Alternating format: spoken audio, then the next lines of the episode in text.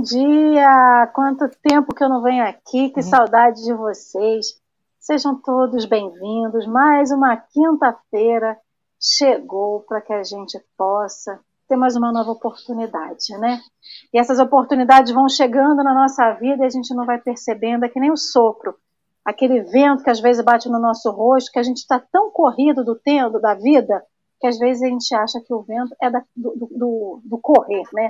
Daquela movimentação. E na verdade, na verdade, é o, é o abraço de Deus, é o, o, o estímulo de Jesus que vem até nós e a gente acaba não percebendo, né? Mas o importante é que a gente não desiste, a gente é que nem bambu, enverga, mas não quebra, né? A gente vai indo, vai seguindo, isso que importa. E eu venho já dar esse bom dia para esse povo animado nessa quinta-feira. Lene, querida, muito bom dia. Ela já está dizendo que lá, lá no sul já começa com sol, passarinho cantando. Aqui em Rio das Ostras tem passarinho cantando, mas o sol está escondidinho, né? Que bom, pelo menos está ótimo o dia aqui. Bom dia para a Dalva, para Silvia Munhoz, para Márcia Petronilha, Sônia Centeno, olha ela aí, Dilma, querida, muito bom dia. Rosângela Gama, a Eliane Maria, a Elisete da Verdade, Rejane Maria, Márcia Varejão, a Geni, e chegou o irmão da Dilma, seu Jorge Almeida. Bom dia, Vânia Rigoni, para todos vocês que já chegaram até aqui. E eu já vou dar o meu bom dia para o meu amigo Henrique. Tudo bem, meu querido? Seu café está quentinho, está gostoso? Bom dia, Lê. Bom dia, todo mundo do chat. E realmente você está ausente, né? achei que você estava na Maldivas, sei se tinha pegado a vaga da Maldivas do Marcelo, mas que bom que está entre nós ainda. Um ótimo dia para todos nós, um ótimo dia, Dorinha. Dorinha Henrique, que quando eu vi no, no, no, no, chat a primeira vez, por exemplo, é uma fusão do relacionamento de minha esposa, é Dorinha e Henrique. Um prazer estar convosco, Dorinha, e tenhamos um ótimo café. Dorinha, para quem não conhece, quem é Dorinha? Bom, gente, bom dia. É uma alegria imensa estar com vocês. Uma alegria, um desafio, porque quem se aventura a falar do Evangelho todos os dias é, é, é gente muito fina, muito especial. E a gente aqui, estar aqui é, é uma oportunidade é, feliz, Bom, Dorinha, você falou a fusão de Dorinha Henriques, por isso que eu pedi para botar Dorinha Beranger Henriques, porque meu nome de, de. Porque sempre alguém pergunta se é Dorinha Henrique. Eu falo, não, gente, Dorinha é um nome feminino e Henrique é um nome masculino, mas é sobrenome, não é Dorinha ou Henrique. Bom, enfim, Dorinha, eu sou hoje, estou hoje na Casa Espírita, no Centro Espírita Irmã Sheila, da cidade de Viçosa mas tenho que dizer que a minha origem é Cabo Frio. Fui coleguinha de Marcelo dos primeiros passos do estudo da doutrina, estudo sistematizado da doutrina espírita. Se eu falar o ano que a gente começou, eu vou falar a idade dele, não é? Porque mulher não tem idade, mulher pinta cabelo, então mais fácil. E estou na casa espírita há alguns anos, né? uns 28 anos, desde que cheguei aqui atuando em algumas atividades e hoje estando colaborando no setor de doutrina, de divulgação doutrinária. Então, eu sou uma falante, preciso ouvir mais, mas hoje eu estou aqui para dividir com vocês. Eu sou, eu sou uma mineroca, como as pessoas falam, né? É, você, eu, porque eu vou a tudo quanto é lugar, agora mesmo estou vendo você saudar alguém do sul, e, e eu cheguei lá e falei, mas você é de onde? Porque eu falo um cadinho e falo três. Então, não posso perder o sotaque do nosso lado aí. Mas falo um bocadinho, né? Porque um bocadinho é um bocadinho. Só mineiro que sabe o que é um bocadinho. Então, eu sou uma mineiroca tentando aqui, né, na Casa Espírita no Irmão Cheile, nas minhas atividades de vida, ser um bocadinho melhor, um bocadinho melhor. É isso. Ó, Marcelo já colocou aí, ó. 52, 53 daqui a alguns dias, porque agora em novembro o Marcelo faz aniversário. Então, ó, já falou aqui aniversário dele. Dia 27. Nós começamos em 1989, lá em Cabo Frio, no Centro Espírita Mancheira. E aí foi quando a gente começou. Aí Marcelo disparou e a gente está sempre juntinho. É um grande amigo. E agora vocês. Marcelo é uma, é uma alma da minha alma, alma gêmea de minha alma. Uhum. Tanto, tanto, se bate quanto se beija, eu e Marcelo. Isso que importa, né? Seja muito bem-vindo, Dorinha. Para quem não sabe, Dorinha sempre está aqui nos comentários com a gente, então diretamente da turma do Fundão do Café com o Evangelho, aqui para a telinha. Seja muito bem-vinda, querida. Que você Obrigada. se sinta bem à vontade, como se sente à vontade lá no chat, sempre compartilhando conosco, né? E todos vocês que chegaram até aqui, sempre tem alguém novo, sempre alguém conhecendo o Café com o Evangelho, sejam muito bem-vindos. Para quem não conhece, o Café com o Evangelho, esse projeto do estudo do Evangelho de... Agora estamos estudando o Evangelho de Mateus pela ótica de Emmanuel, mas é o estudo de temas à luz da doutrina espírita. O Henrique está mostrando, para quem não, não está vendo, né? pode ser no podcast, ou temos nossos irmãos é, cegos aqui também. É um livro de capa azul, editado pela FEB. A gente já passou no meio do livro, então é o estudo do Evangelho de Mateus, é, através do olhar de Emmanuel, que desenvolveu vários textos em relação aos versículos do, do Evangelho de Mateus. Então, hoje nós vamos estudar o texto Agressores e Nós. Esse texto ele foi publicado no livro Rumo Certo, no capítulo 15. Henrique vai colocar aí para gente no chat o link do texto para quem quiser acompanhar. Mas antes disso, a gente vai fazer a nossa prece de abertura, de iniciação, para que a gente possa serenar os nossos corações, entrar em contato com essa espiritualidade amiga. Mestre Jesus, Dorinha, desculpa meu povo, Dorinha vai fazer a parte final, então a gente vai fazer a parte inicial. Vocês já estão escutando o galo de fundo aqui, então ele já vem para dizer para a gente que chegou o tempo e que a gente não tem tempo a perder, né?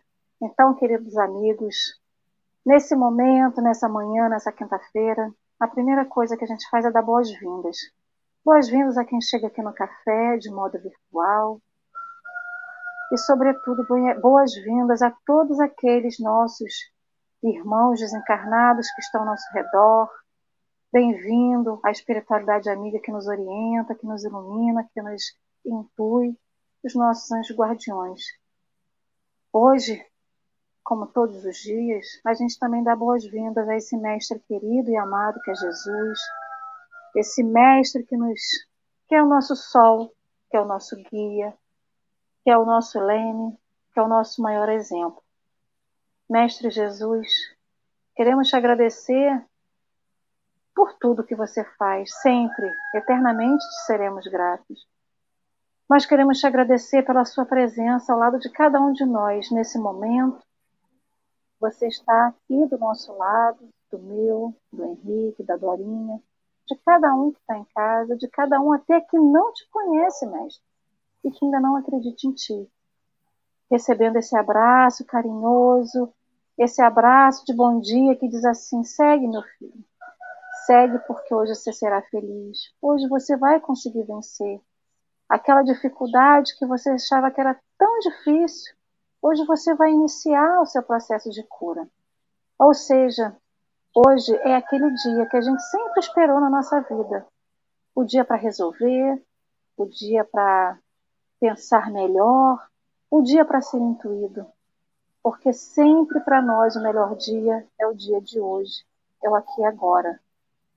O nosso futuro, como a gente diz, a Deus pertence porque o futuro está lá na frente, não podemos fazer nada com ele. Então, mestre, que na nossa vida hoje haja o sol, haja luz, haja força, haja fé, haja esperança. Porque tu sempre está conosco.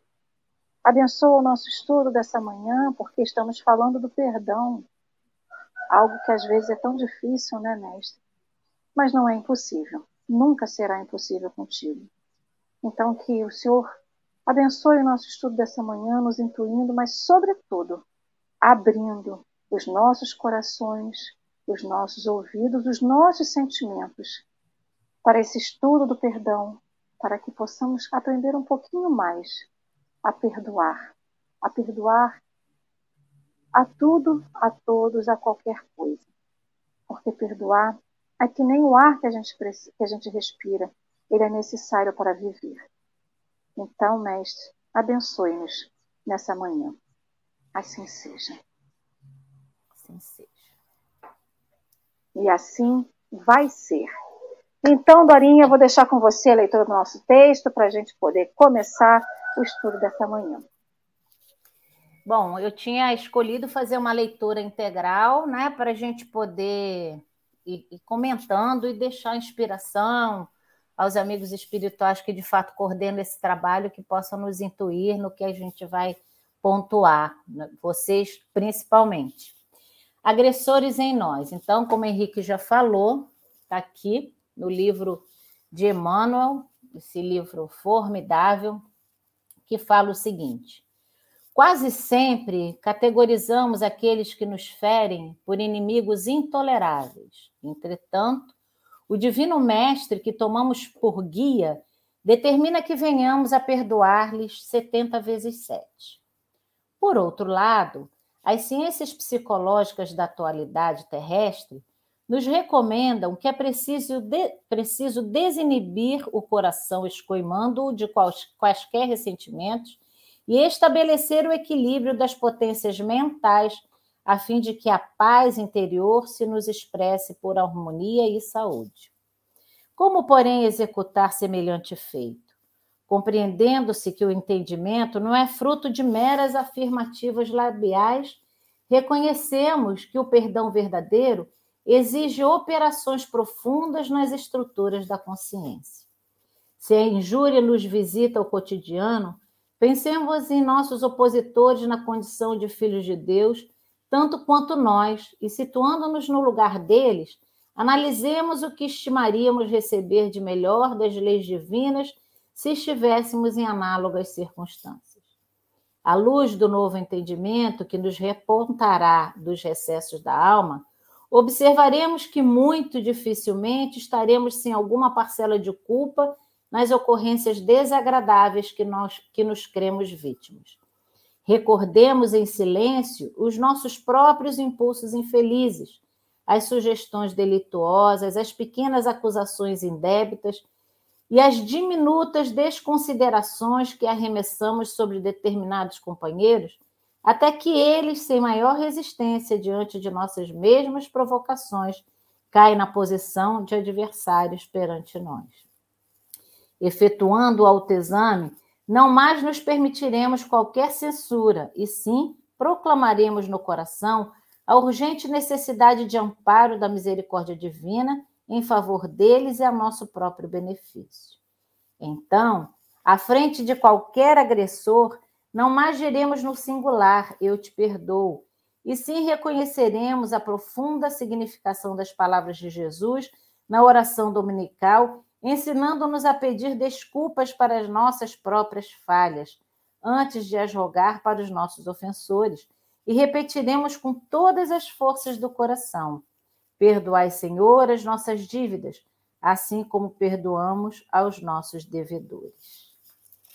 Emmanuel é. Emmanuel, né? Meu Deus. Bom, eu queria fazer, iniciar nossa consideração porque eu fui lá, porque o livro é Rumo Certo, da FEB, na editora FEB, capítulo 10. E eu geralmente né, vou, eu acho que é uma prática que geralmente a gente, todos nós temos, de iniciar a leitura de um livro pelo prefácio. E eu estava, é, fui pegar o prefácio e Emmanuel ele inicia né, as suas considerações no prefácio falando que não tem a pretensão de ordem pessoal quanto ao título do livro. Porque você vê, rumo certo, ditado por Emmanuel, pronto. Esse é o rumo que nós temos que seguir. É claro que numa escala hierárquica, né, nós temos que colocar Emmanuel aí como um, como um grande intermediário, né, mas o intermediário lá, lá em cima para nos dar o rumo certo. Mas eu achei muito interessante que ele fala rumo certo, sim, não porque as ideias nesse, nesse livro, contidas nesse livro, sejam nossas. Olha que interessante. Ele se coloca, ele fala, assim, integramos também com falhas que nos caracterizam individualmente a legião de espíritos que evolui em climas culturais da Terra para é, é, tão falíveis quanto qualquer outro. Então, a humildade de Emmanuel, o espírito, quando é grande, ele se coloca, né? É, não, é, não humilde, não humilde. Ah, fulano é tão humilde, que, é tão vaidoso que chega a ser humilde, ou tão humilde que chega a ser vaidoso. Ele não se coloca, né? Ele diz o que ele é. Então, ele é com certeza, ele, ele se atribui falível, e, e, com certeza ele, ele se coloca na condição de um grupo de espíritos pela, pelo comando maior do Cristo para ditar o rumo certo. Então eu já, eu já achei esse início fantástico. E aí o que a gente e, e eu sempre falo assim, os textos, os textos, né, que nós temos a oportunidade de estudar desses luminares aí, eles são tão espetaculares que eles não precisam de muita. Está aí, né? Se a gente falar assim, não, ele já disse tudo. E aí, pequena sou eu, porque grande é ele, que numa síntese ele consegue falar tudo. E a gente até se perde quando, quando a Lê falou assim: você vai fazer a leitura em pontos porque é, eu tenho medo de me perder. Você falou até é uma responsabilidade, que eu dou muito pitaco aí no grupo, né? Dou pitaco de um tempo para cá, eu tenho que ficar quieta, porque a gente que fala demais, né? Não, não tem um ditado que quem fala demais dá bom dia aos animais, não tem aquela coisa toda. Mas não é, é né? A gente fala demais, tem que ficar um pouco mais quieto. Mas é porque é, às vezes a gente fala e, e e se atrapalha. Então, eu preferi fazer, né, ir com vocês, viajando na, em todo um conjunto da obra, porque. E aí eu fui ver, né, quando Emmanuel fala sobre a questão do perdão, quando ele fala assim, por que Jesus, né, teria Jesus aconselhado né, o perdão 70 vezes 7? Eu vou lá no final, que é quando ele fala, ele diz assim que a Terra é um plano de experiências e resgate no Consolador, na pergunta 338. A Terra é um plano de experiências e resgate, por vezes bastante penosos, e, aqueles que se, e aquele que se sinta ofendido por alguém não deve esquecer que ele próprio pode também errar 70 vezes 7. Então, estamos no mesmo barco, não temos direito de exigir de ninguém, né? Eu, eu peço perdão a, a, a vocês e vocês pedem a mim, porque estamos né, nesse mesmo barco. E eu digo Quer dizer, quem tem a grandeza de pedir perdão, porque eu acho que o pedir perdão é um ato de grandeza. Né? E eu tenho a. a, a eu, eu, fico observando todas essas questões, e esse texto principalmente, né?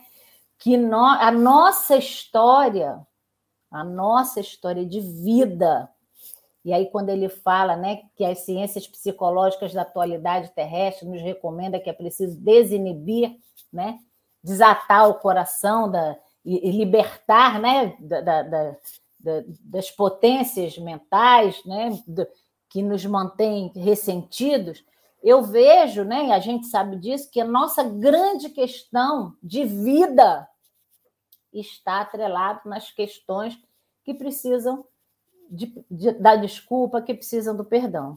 Na é verdade, porque a, as nossas relações com casos muito raros, estão vinculadas pelas, pelas, pelas tramas de um passado nem sempre tão feliz. Então, eu vejo que o, o, o tema central da nossa vida está atrelado às questões das ofensas e das necessidades da gente se redimir na caminhada para, através de atos, não necessariamente de palavras, a gente se reconciliar com esse inimigo, que, na minha humilde opinião, eu vejo que o maior inimigo que está a caminho comigo sou eu mesma. Quando Jesus fala reconcilia-te com o inimigo enquanto estás a caminho, eu penso, gente, o maior inimigo da história da minha encarnação, das minhas encarnações, sou eu mesmo. Então, quando Emmanuel fala dessa questão né, da ofensa, né, dos 70 vezes 7, infinitas vezes, aí eu pensei numa outra questão para vocês falarem, né, que é a, a, a reencarnação é, é, a, é, a, é a feliz para nós espíritas, e eu digo assim, quando as pessoas falam assim, você acredita em reencarnação? Eu falei, eu não acredito, não, eu sei. Porque acreditar, você acredita numa coisa hoje e amanhã você desacredita, não é assim? Só que, assim, eu sei, mas eu estou na prova. Você faz uma, uma matéria, você estuda lá e tarará, você até sabe, na hora da prova, na escola, na, você titubeia, não é verdade? Então, eu até sei a matéria, eu compreendi o contexto do negócio agora. Então, é a história da reencarnação. Estamos aqui com, como, uma, uma oportunidade infinita de perdão de Deus. Mas, para vocês, vocês podem me interromper, eu faço uma, uma colocação. Eu tenho uma frase de, de André Luiz que eu gosto muito, que fala que Deus não castiga nem perdoa, mas o ser consciente transfere para si as sentenças de absolvição ou culpa. Ou seja, né, Deus perdoa, vai lá que Deus perdoa. Para de bobagem que Deus não perdoa nada, porque senão Deus seria igualzinho a gente, com essa necessidade de desculpa, com essa necessidade de, né, ai, por favor, não vou fazer isso. Aí faz, na mesma encarnação, na futura. Então, Deus, o perdão de Deus é a reencarnação é a lei de justiça que nos dá a chance de repetir a prova, de vai lá, meu filho. E aí, para ler falar, o Henrique, esse segundo parágrafo, quando ele fala, né, que é preciso desinibir o coração, escoimando de quaisquer ressentimentos, estabelecer o equilíbrio das potências, a fim de que a paz interior se nos expresse por harmonia e saúde. Quando a gente olha as nossas histórias, os processos atuais de vida, hoje a gente vê aí lotado de depressão, lotado nada mais são os processos do que as nossas dificuldades de relacionamento íntimo, desse, desse de, de, reconciliar com esse, com esse inimigo que, que erra, que erra, e com os outros. E aí a gente vê, eu estou acompanhando de perto uma situação aqui, uma situação que é a tônica da, da depressão da pessoa é a dificuldade de perdoar uma determinada pessoa na família. Então, vejam quanto que não é assim, ah, eu te perdoo, você me perdoa 70 vezes 7. Ah, não é, não é tão simples assim. Emmanuel fala numa simplicidade, mas eu sempre digo que o simples, que é fácil você rebuscar, falar um monte de palavra difícil, e a pessoa, nossa, fulano fala bem, né? Não entendeu nada. Aquela palestra, sabe aquela palestra assim que a pessoa fala? Lá, lá, lá, lá, lá, Que espetáculo falou que eu não sei. Não sei. Bonito, mas eu não sei. Aí a gente absorve a energia, mas o simples traz a gente uma, uma, uma dificuldade, porque a vida é simples. Quem dificulta somos nós.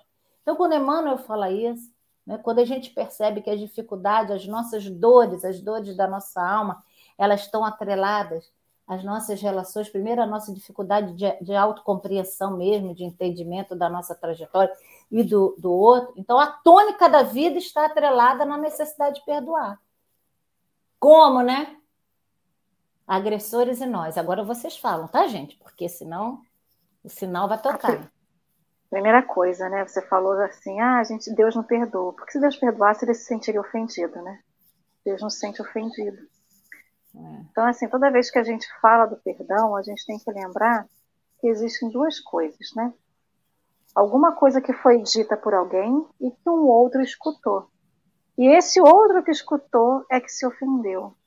Pode ser que realmente não tenha tido o cunho da ofensa, pode ter sido, tenha sido dito de uma maneira que para um ficou de um jeito, para outro não.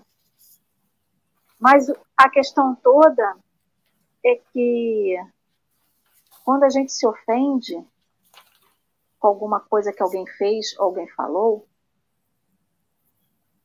isso encontra um acolhimento dentro do nosso ser, do nosso indivíduo muito grande. Porque suscita alguma coisa do nosso passado recente, do nosso passado de outras vidas. Suscita uma sombra que às vezes estava escondida e ele aflora. Né?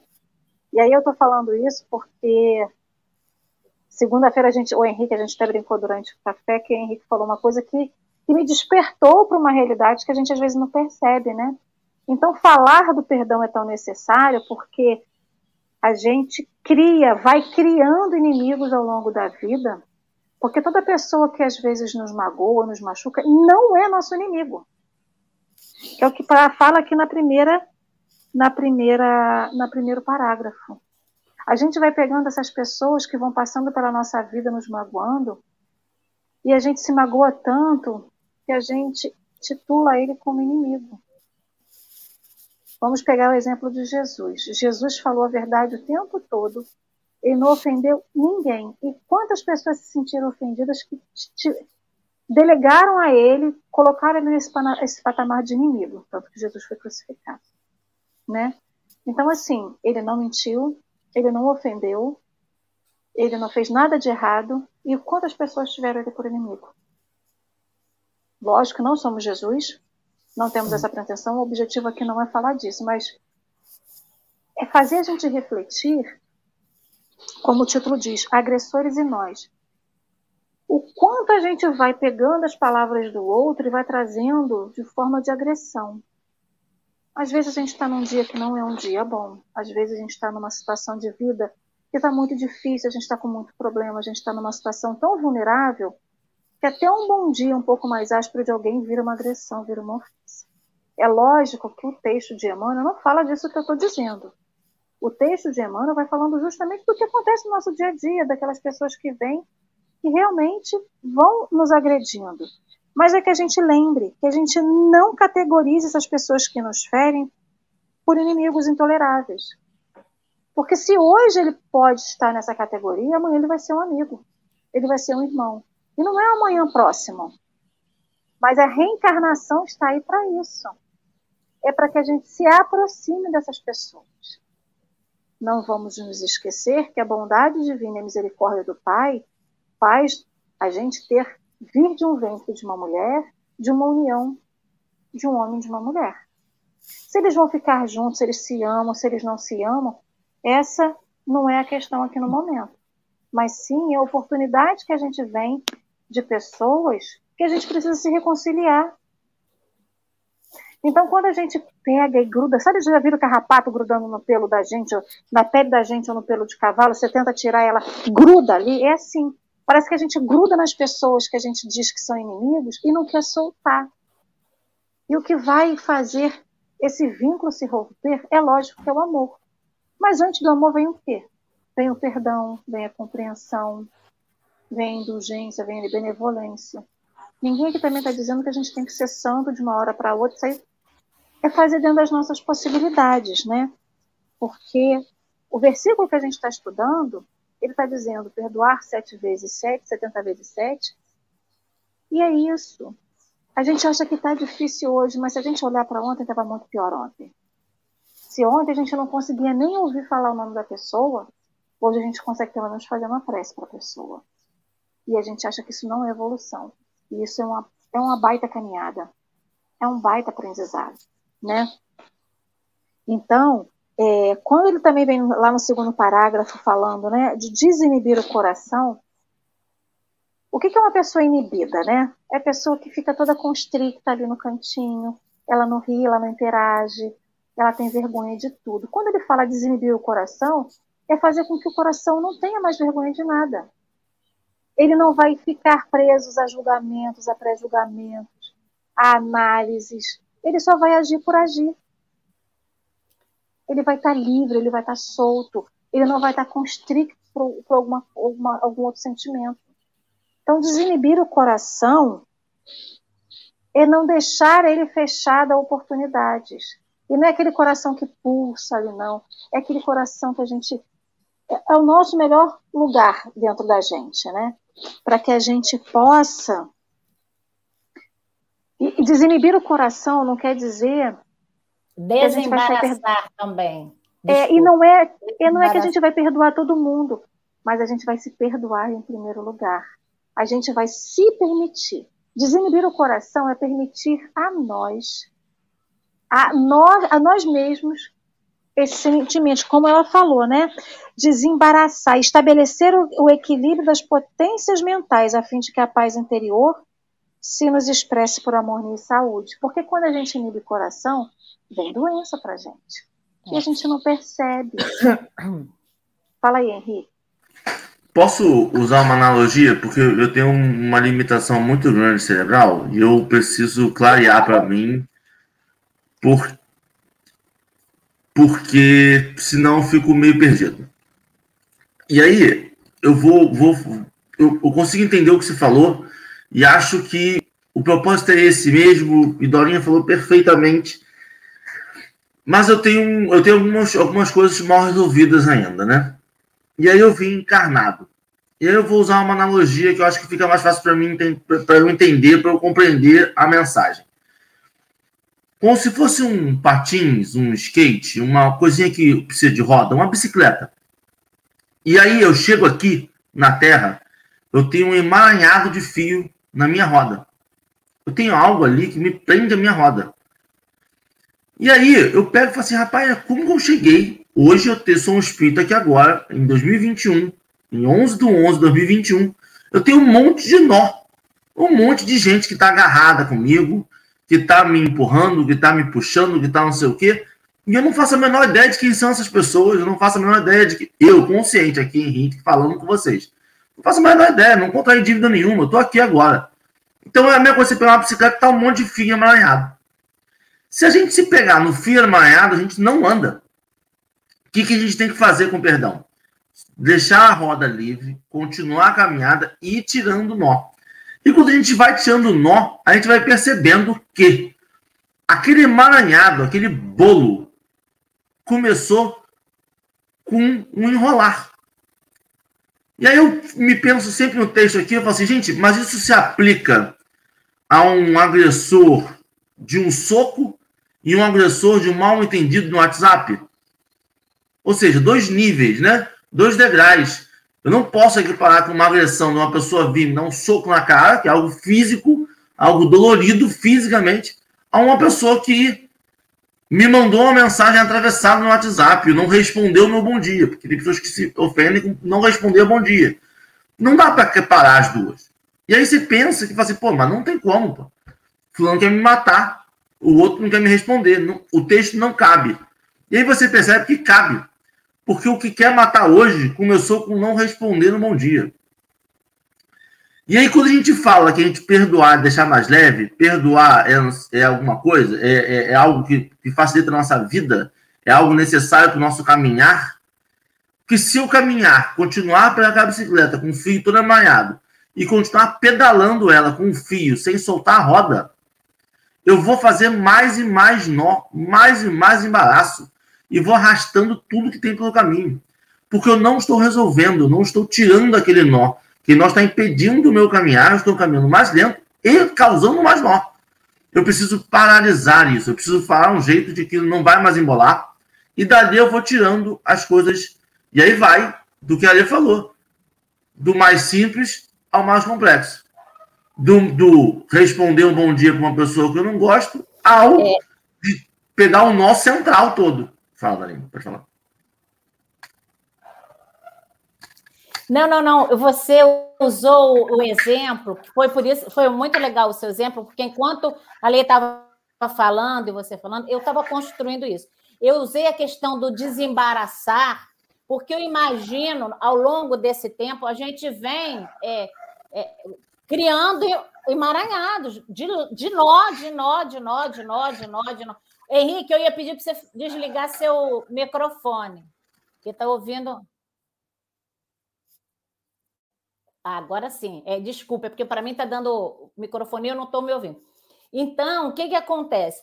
Eu, me, eu imaginei isso mesmo, uma, uma. E a gente, né, como a gente precisa de uma figura central, o coração, que é o centro das emoções, né? Por conta desse chakra, a gente coloca o coração como sendo a, a, a, a o, o fulcro, né? o centro da história mesmo. Então, é, eu imaginei esse coração, esse emaranhado de fios que a gente precisa ir soltando, mas que não que a gente não tem condição de soltar de uma vez só. é, é humanamente impossível, mesmo ainda na condição de espírito, já sem a matéria que nos limita, é humanamente impossível. A nossa humanidade ela caminha a passos, né? porque os fatos ocorrem de acordo com as lentes de cada um. Foi que. É, né? E às vezes é, a, a fala do outro é agressiva assim, é grosseira assim, como a minha também é mas o peso a gente é que vai dar. Então, quando a gente, dependendo do olhar, né, a gente faz a, é, faz essa, faz a crítica, ou, ou, ou contesta, ou né, revida, a gente está fazendo, a gente está torcendo ou retorcendo esse emaranhado que a gente precisa desatar, libertar. É fácil, gente. Vamos parar de bobagem, que estamos aqui falando do evangelho, mas não é fácil. Quando eu digo parar de bobagem, porque né, fica cheio, eu falei, eu, eu tenho um pouco de. Eu falei, ah, gente, eu não, eu não gosto. Depois de velha, Marcelo sabe disso, eu fui querendo parar de falar, porque o que, que acontece? O peso dos anos, as responsabilidades, as percepções vão, vão, pelo menos a mim, mostrando que cada vez que eu vou lendo um pouquinho eu vou, eu, eu sei menos. Então, pode ser até uma covardia, uma, um excesso de vaidade, não sei. Mas eu vou ficando com vontade de ficar quieta, encolhida, falar só o que eu já falo, que já é demais, e não chegar a público para falar. Então, estar nesse momento falando aqui é colocar a minha vulnerabilidade. Né? Então, eu, eu, eu declaro aos senhores que não é não é fácil, é muito difícil. É muito difícil. Mas nós estamos tentando puxar o fio. E para deixar a Lê falar, dentro do que você falou, você foi muito educado na questão do bom dia, né? Nós, nós, as mídias sociais, elas trazem para a gente, trouxeram para a gente, para a doutrina espírita em especial, um avanço gigante. Gigante, porque nós estamos tendo a oportunidade de trocas com pessoas normais, com, estudando na luta, né? Porque antes a doutrina espírita era para muita medalha, né? Que a gente ia vendo na exposta aí, muito bom que a gente aprende, mas a gente aprende com todo mundo. E aí a gente mitifica fulano de tal que está falando na mídia, fala tudo maravilhoso, quando às vezes a gente aprende com aquele que está ali, como diz aquela história de, de Chico, varrendo, não é com palestrante, é o que está varrendo o centro espírita. Então, a, a, a mídia ela trouxe para a gente muito dessa questão do, do, dessa troca, mas trouxe também, e vivemos esse momento, até pela própria Constituição, trazida pela pandemia, por tantas coisas, de muitas agressividades. Muitas. Muitas agressividades. Não é? As pessoas falam que quem tem o direito mesmo de falar, né?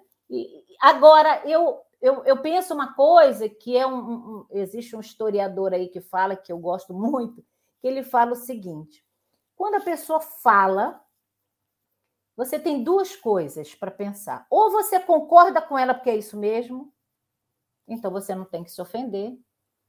Ou você não concorda, você também não tem que se ofender, você não concorda, não é isso.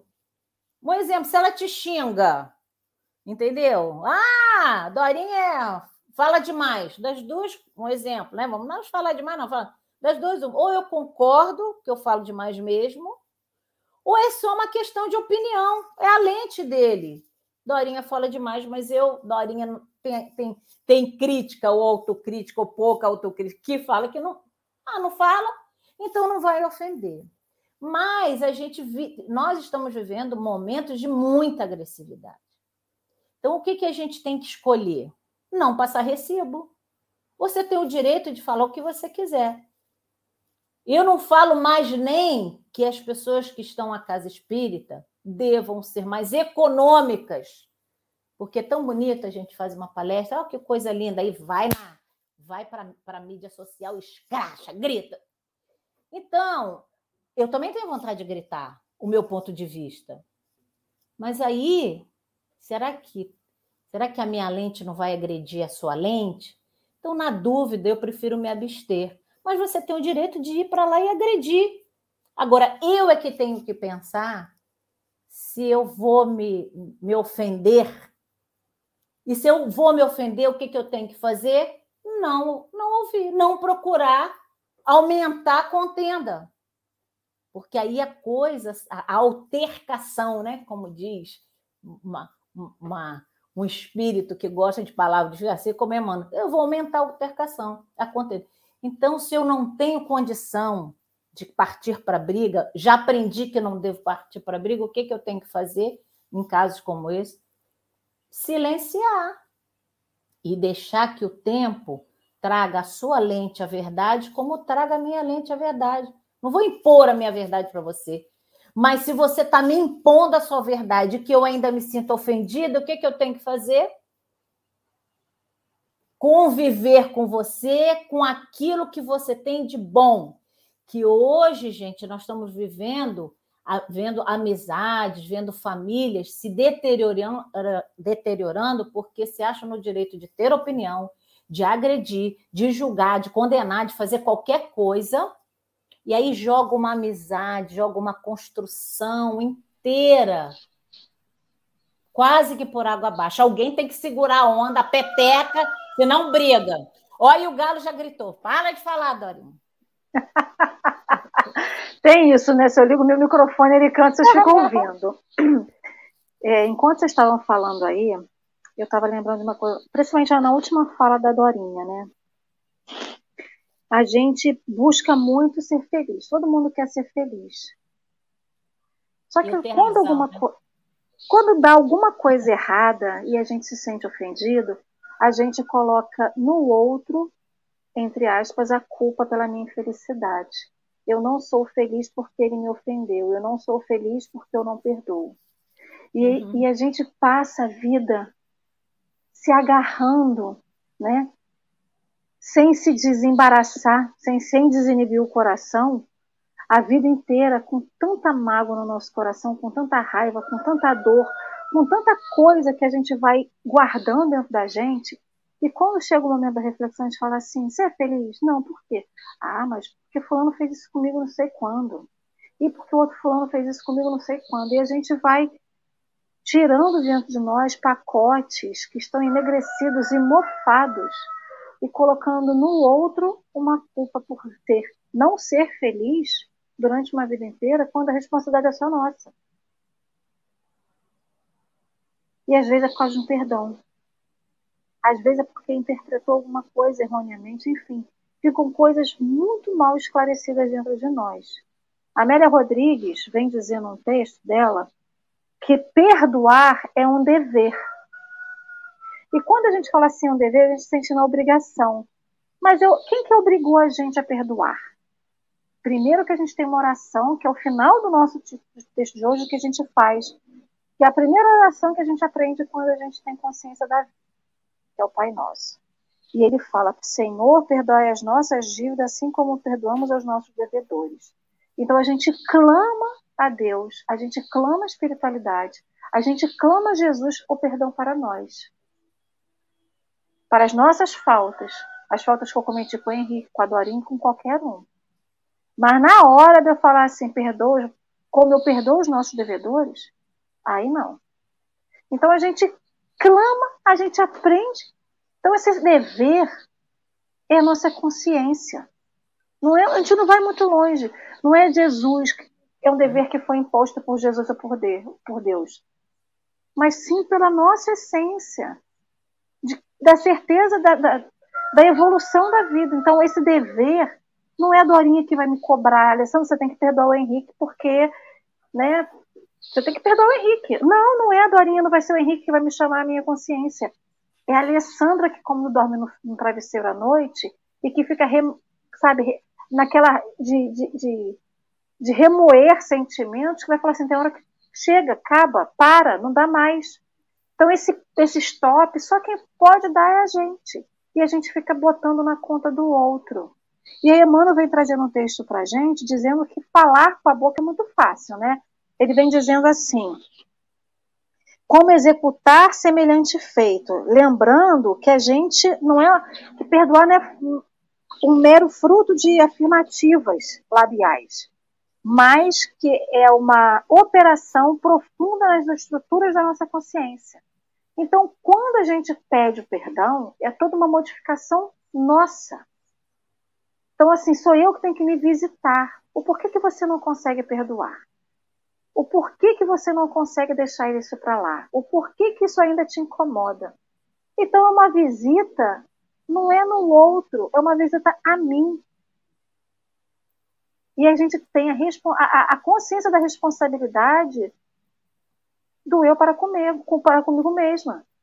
E eu estou falando, gente, isso de várias reflexões que eu estou fazendo do perdão que eu não consigo ainda dar. Porque a Alessandra está aqui falando e está só levando na consciência. Porque, assim, eu ainda não consigo perdoar algumas coisas. Eu falava disso ontem. O porquê ainda é muito fácil. Tem coisas que nem me ofendem mais. Mas tem coisa ainda que cala funda dentro de mim. E aí a pessoa fala assim: mas por que, que isso te ofende ainda? É porque ainda mora dentro de mim. Né? Gente, a gente não está aqui dizer, querendo dizer que a dor do outro não é verdadeira e não é genuína, não é isso. Mas é uma avaliação da dor de cada um. Só eu posso fazer uma avaliação da minha dor, do porquê eu ainda não consigo perdoar alguém. E assim cada um de nós vai fazer, né? Mas a, a como o ar que a gente respira, a gente não precisa do ar para a gente viver, a gente precisa do perdão para a gente seguir adiante. Pegando aquela, aquela analogia que o Henrique fez da, da bicicleta que está emaranhada com fio, sabe qual a analogia que eu fiz, Henrique? Eu não dirijo, tá? Posso estar até errada. É dirigir com freio de mão puxado. É dirigir com freio de mão puxado. O carro não desenvolve, o carro não anda e o troço vai ficar patinando, vai, vai queimar, enfim, vai fazer um monte de coisa ruim. E é assim que a gente vive, com o freio de mão puxado, quando a gente se aferrua a esses, esses sentimentos que estão dentro da gente, do não perdão, e o quanto isso adoece a gente. E a gente Mas... vai não conseguindo perceber. Pode falar, Dorinha. Mas tem uma coisa, a gente precisa, esse, esse terceiro é, parágrafo, ele fala numa, numa palavra, numa síntese dentro do que você falou, é a questão do ressignificar que é uma palavra tão em moda. Né? Recentemente eu terminei um curso onde a gente tem que aprender a ressignificar as situações. Porque às vezes, gente, vamos ser muito sinceros, o, o, tudo isso é muito bonito, é lindo, o perdão, mas às vezes a gente não consegue, às vezes a gente não quer.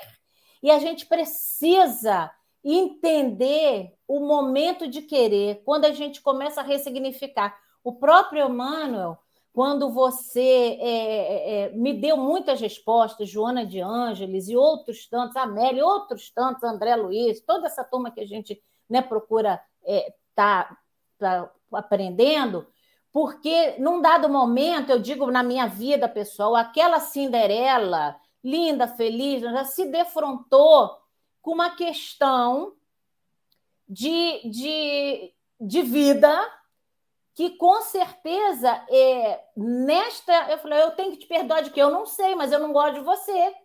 Você me quita na, numa relação familiar, você me incomoda. Deve ter uma questão aí de perdão. E aí eu saí desesperada. A doutrina espírita me falava, Jesus perdoa, perdoa o quê? Eu não sei o que eu, o que que nós fizemos mutuamente, mas eu não gosto. E foi na terapia e foi ouvindo Emmanuel e Dona Joana de Ângeles falando que a gente precisa, é, é um tempo, não adianta. Né? Então, quando Jesus fala no amor cobre a multidão de pecados, eu adoro isso, porque o amor cobre a multidão de pecados. Aonde que eu já posso ressignificar com o amor? Aonde que eu já posso melhorar? Eu não gosto de Henrique, não gosto, pronto, acabado. Mas você tem que gostar. Uma vez eu fui numa terapia, há muitos anos atrás, muitos anos, porque eu adoro terapia, faço terapia, se Deus permitir, vou morrer fazendo terapia. E, é, e ela falou: ah, porque tem que amar, você tem que amar como? Tem, eu sei. Cada vez que eu vou lá aplicar um passo, cada vez que eu, eu falei, meu Deus, eu não, não, não me reconciliei com o inimigo. Mas esse inimigo ainda sou eu? Sim, ainda sou eu. Eu sei que eu tenho essa dificuldade, mas eu ainda não consigo. Então, o amor cobra multidão de pecados. O que, que eu posso fazer? Qual é a, a, a, ih, a Lê sumiu. O que, que eu posso fazer? O que, que eu já posso caminhar? Não gostou da minha fala? Ah, meu Deus. O que, que eu posso caminhar para desembaraçar o nó, isso é vaidade, desembaraçar o nó para que um dia eu possa gostar de Henrique e Henrique possa gostar de mim. Um exemplo. Porque nós vamos nos gostar, nós vamos nos amar. Mas não adianta, às vezes, a gente forçar uma barra. Então, é ressignificar, ressignificar as histórias. Existe um, um psicólogo, que eu ia deixar a fala dele né, no final, que chama Frederic Luskin. Ele tem vários livros sobre, sobre o perdão. E ele diz uma coisa sobre o comportamento. Perdão é uma escolha que fazemos para estarmos em paz, agora, a despeito do que nos tenha ocorrido. Mas tem situações, meus amiguinhos, que eu, eu acredito que vocês tenham na família, no trabalho. Você olha para a pessoa e fala: Nossa, só dela falar me irrita. Só dela falar. Então, você começa a se auto-perdoar a partir do momento que você reconhece que ela te irrita. E aí você tem que escolher. Você vai blasfemar, xingar. Não.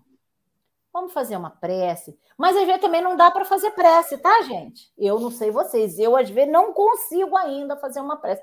Mas não desejo mal. Já é um passo. Porque senão a gente começa a se culpar, a, a, a, a não se perdoar. E desculpar, como Dorinha outro dia está falando, tirar a culpa às vezes a pessoa tem culpa mesmo. Às vezes nós estamos nessa encarnação onde, lógico, como diz Emmanuel no parágrafo seguinte, a história que a gente condena o outro, a gente é que deu o start, a gente é que facilitou para o outro condenar. Então é tudo farinha do mesmo saco. Mas às vezes a, o fecho, a agressividade final foi do outro, tá? A Dorinha deu o início, aí o outro tá, lascou e ofendeu, xingou e larará, blasfemou. Aí, não estou querendo botar que a culpa foi do outro, os dois começaram uma briga, né? Lembra de quando era pequeno que a mãe separava ou botava os dois de mão dada assim? Agora olha um para cá. Eu, eu não tive isso, não, mas vi muita coisa. Porque nem sei quem começou, os dois começaram, então os dois estão de castigo, não é verdade? Os dois estão de castigo. Mas às vezes um começou, o cínico, como diz ali, o sarcástico, o implicante, o, o, né? Minha irmã, quando era pequena, falava assim para mim: você é mazinha, porque eu era implicante que era o cão. Aí aparecia só quando ela me batia. Eu era implicante, mazinha, tim, tim. Aí ela me batia, ela que era ruim. Não. Mas a, o bater dela causa o maior estardalhaço. Então aí a gente vem numa outra encarnação, porque ficou a, a quentura da pancada, que foi o que marcou, às vezes o que marcou, Lógico que a, a maior marca não é, não é a agressão física, é a agressão na alma, a gente sabe disso. A dor é a da alma. Mas às vezes a pancada vem de uma história, que aí faz o quê? Faz com que a pessoa carregue isso, encarnações, encarnações, aí chega na mesma família ou no trabalho, não suporta fulano. Aceita que dói menos, não suporto. Página 1. Página 2, como que eu ressignifico? Página 3, já dá para fazer uma prece? Página 3, já, 4, já dá para não pensar mal? Página 5, já dá para não olhar lá na, na, na, internet? Página... E assim a gente vai ressignificando. E o amor cobre a multidão. Eu já posso, ah, a Dorinha é tão boazinha para uma pessoa, que ótimo. Então, para essa pessoa, eu já estou fazendo, cobrindo a multidão de pecados, que provavelmente em outra vida eu já baguncei, nessa. E vão deixar né? Que a Dorinha é tão boazinha. Não, não, gente, não é. Mas para umas pessoas já é. Então, isso aí já começa a mudar. Ressignificar, burilar, melhorar, ajustar, até quando a gente começa a fazer a escolha mesmo para não adoecer. Que aí a gente se coloca na mesma farinha, né? no mesmo saco. É um dia depois do outro, não é isso? Sempre. Henrique, meu querido, deixo você com as suas considerações finais. O que, que você tem a nos dizer? Para a Dorinha, porque vai fazer barulho. Peço desculpa, já troquei o microfone três vezes, agora acho que melhorou. Tá bom? Não sei. Desculpa. E eu aproveitei disso para falar, porque seu microfone estava com problema. Eu Mas falando. às vezes é, é uma intuição divina. Eu devia escutar mais hoje. Eu entendo tudo isso. Hoje em dia eu já entendo. Já cansei de brigar com tecnologia. Já cansei. É, eu, eu, eu, minhas considerações finais, né? Eu acho que é, eu entendo o que Dorinha falou, eu concordo em 100% do que foi falado, mas é entender que é uma escolha. E se é uma escolha, eu arco as consequências daquela escolha. Se eu escolhi, em algum momento, não efetuar completamente o perdão, em, em só parar o mal, ok, é um avanço. É, mas é uma escolha. Eu escolhi aquilo ali. E lembrar sempre que é a vontade de. Se eu tenho vontade de perdoar, eu vou conseguir perdoar. O que muitas vezes a gente não faz é ter essa vontade verdadeira. E lembrar, e aí que vem o grande gatilho para mim, o grande, grande negócio. Negócio no sentido de carioca de tudo que pode ser. O trem para o mineiro. O grande trem do negócio. É a régua do meu, do que eu vou ser perdoado, quem estabelece somos nós. Eu vou ser perdoado como eu perdoar. E aí a gente faz uma exigência divina, querendo ser perdoado, mesmo quando nós escolhemos não perdoar. E aí depois a gente faz o quê? Bota culpa, bota carga, diz que é injusto. E aí a gente lembra que a régua é nossa. E a régua é nossa só para o perdão? Não. A régua é nossa para o nosso direito cívico, do nosso dever, da nossa responsabilidade. E aí eu vou discordar de uma pequena frase da Dorinha, quando diz que o cara pode falar o que quiser. Não pode. Poder é um negócio tipo assim, ah, ele pode, pode, ele pode, ele pode pular de um prédio. Ele, poder de capacidade, sim. Agora, se ele tem o direito não de. Não deve. Eu não tenho o direito de ofender alguém só porque eu posso. Eu, eu posso. Posso. Eu posso dar um tapa na cara do meu pai? Posso. Eu tenho mão, meu pai tem uma cara, eu consigo dar um tapa na cara do meu pai. Eu devo o, o poder na possibilidade de, de é, é para ser feito ou porque assim, quando a gente fala um pode, a gente pode estar tá dando uma sensação de que eu tenho que controlar só o meu, eu tenho que não, o outro tem que parar de fazer também. Eu não posso só me preocupar em levantar o meu escudo e o outro dando tiro, tiro, tiro, tiro, tiro. Eu vou, eu tenho que cessar esse tiro, como a gente já falou antigamente na torneira. Eu, não adianta eu esvaziar meu copo todo dia se a torneira está aberta. Uma hora tem que parar a torneira. E a gente tem contratos sociais, a gente tem uma, uma, uma noção de civilidade hoje em dia que a gente sabe quando está magoando o outro. A gente sabe. Isso que é loucura. A gente sabe quando está magoando o outro. É muito difícil. A não ser um mal entendido de WhatsApp, mas a mágoa mesmo, aquela, aquela ferida dolorida. Não é não responder o bom dia, mas aquela ferida dolorida, aquela coisa que vai na alma mesmo. A gente sabe quando está fazendo. A gente escolhe fazer. E a gente escolhe fazer e não quer a consequência do magoado. Então, essa escolha que nós temos, e essa escolha do eu posso fazer? Posso. Mas eu vou ter que arcar com as consequências. E eu vou ter que arcar as consequências. As consequências vão vir. É algo que eu sei conscientemente que eu não devo fazer. Ah, mas eu vou quero fazer. Ok. Você vai ter as consequências daquele ato que você escolheu fazer.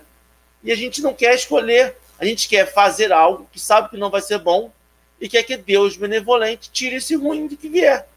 Não é assim que funciona. Nós sabemos que não é assim que funciona.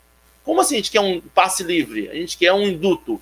Não, eu tenho um induto, eu sou, eu sou espírito, eu tenho um induto, pô. Eu dou minha cesta básica, mas eu posso xingar todo mundo. Não, não. Eu tô um, uma, uma, um, o bem, um amor, cobre uma multidão de pecados. Beleza. Mas não adianta fazer um bem e uma multidão de pecado o tempo todo. Eu tenho que parar de fazer uma multidão de pecados.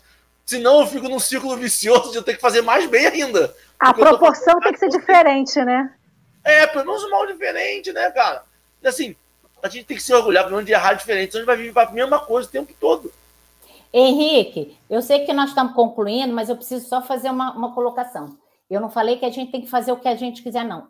Eu, o, que eu, o que eu falei é admitir que às vezes eu não consigo gostar de você. Mas o ressignificar e junto do amor que cobra a multidão de pecados é a gente começar a repensar, porque a gente fica naquela. Às vezes eu, não, eu olho, repetindo, eu olho para você, eu não gosto de você. Eu não tenho que falar que eu não gosto de você, mas eu tenho que já admitir que eu não gosto. Porque senão eu fico falsa. Exatamente. Senão, senão a gente. É fa... Eu não tenho que te ofender, mas eu tenho que procurar segurar tudo. Porque eu vou. Porque se eu não gosto de você, tem um negócio aí, tem uma história.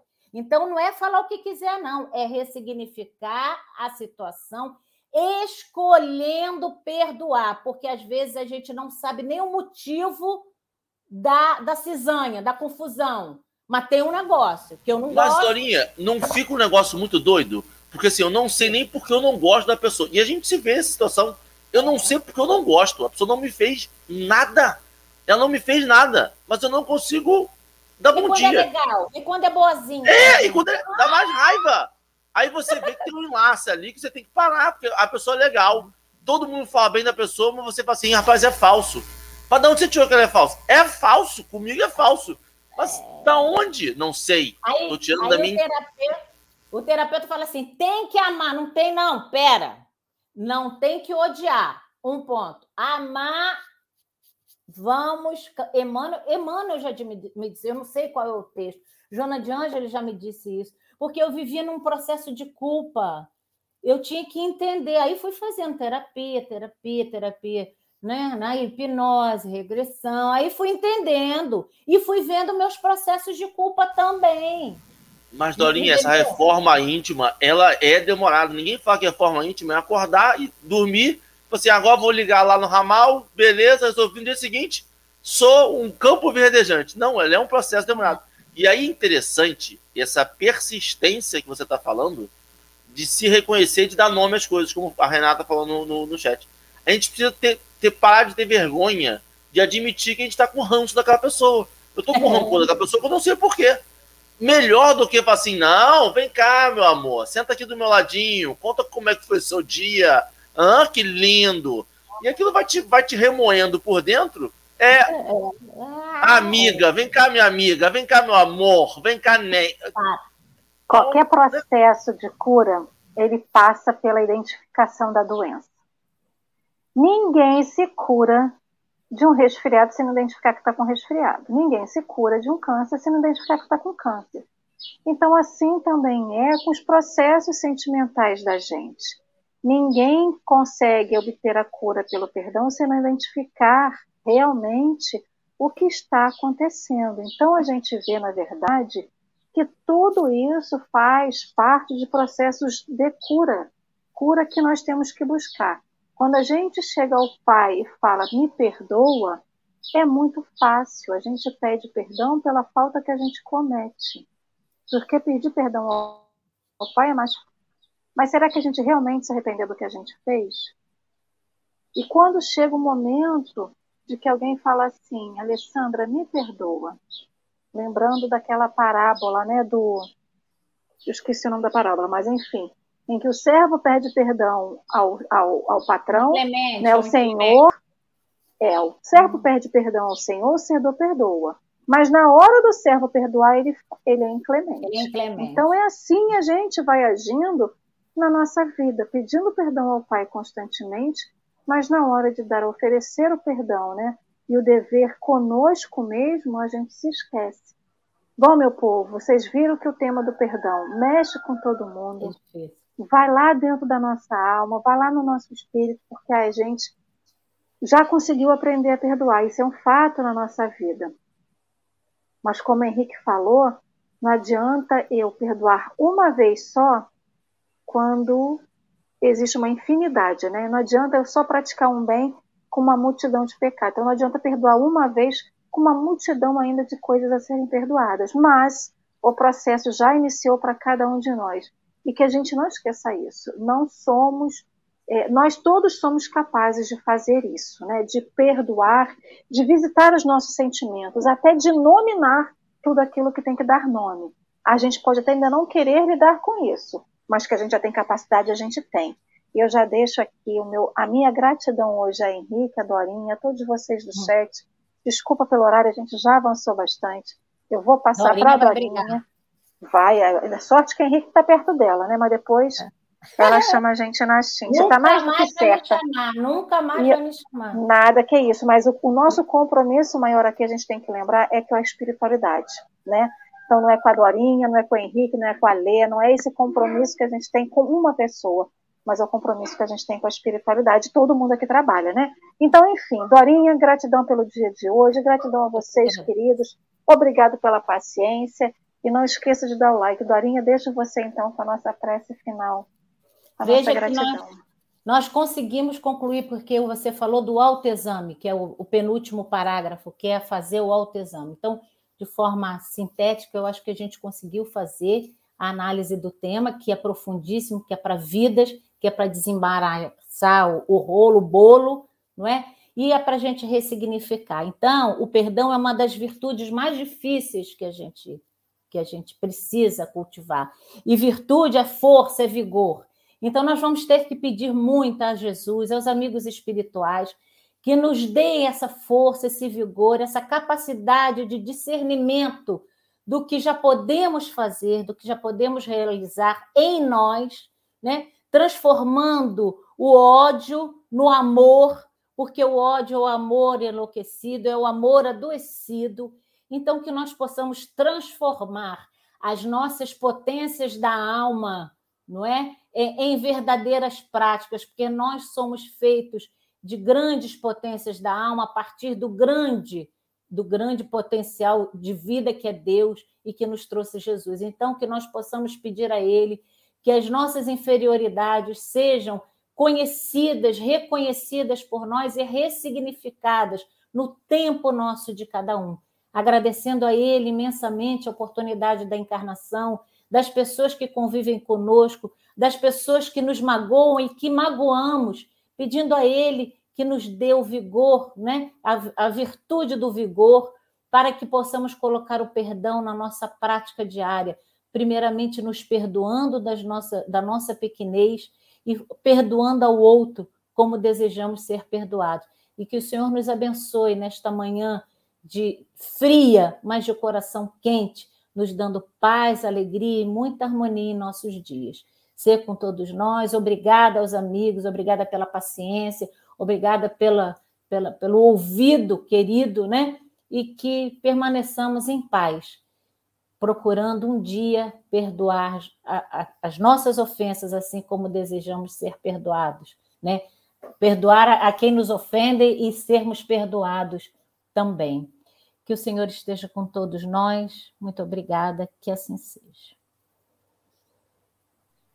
E assim será. Meus amigos queridos, amanhã tem mais Café com o Evangelho, mas hoje, é segunda quinta-feira do mês de novembro, teremos estudo do Livro dos Espíritos. Hoje, mais tarde, não esqueça, nove e meia da noite, às 21h30, aqui neste canal, encontramos vocês. E até, até mais tarde, depois, até amanhã. Um beijo no coração. Henrique, bota aquele a, o encerramento do, do Livro dos Espíritos, por favor. Eu esqueceria. Então por isso que eu tô lembrando a ele, porque senão eu mesmo esqueço. Eu só não esqueci porque você falou que a gente vinha mais tarde, senão eu tinha esquecido também. um beijo, amores beijo. queridos. Gratidão.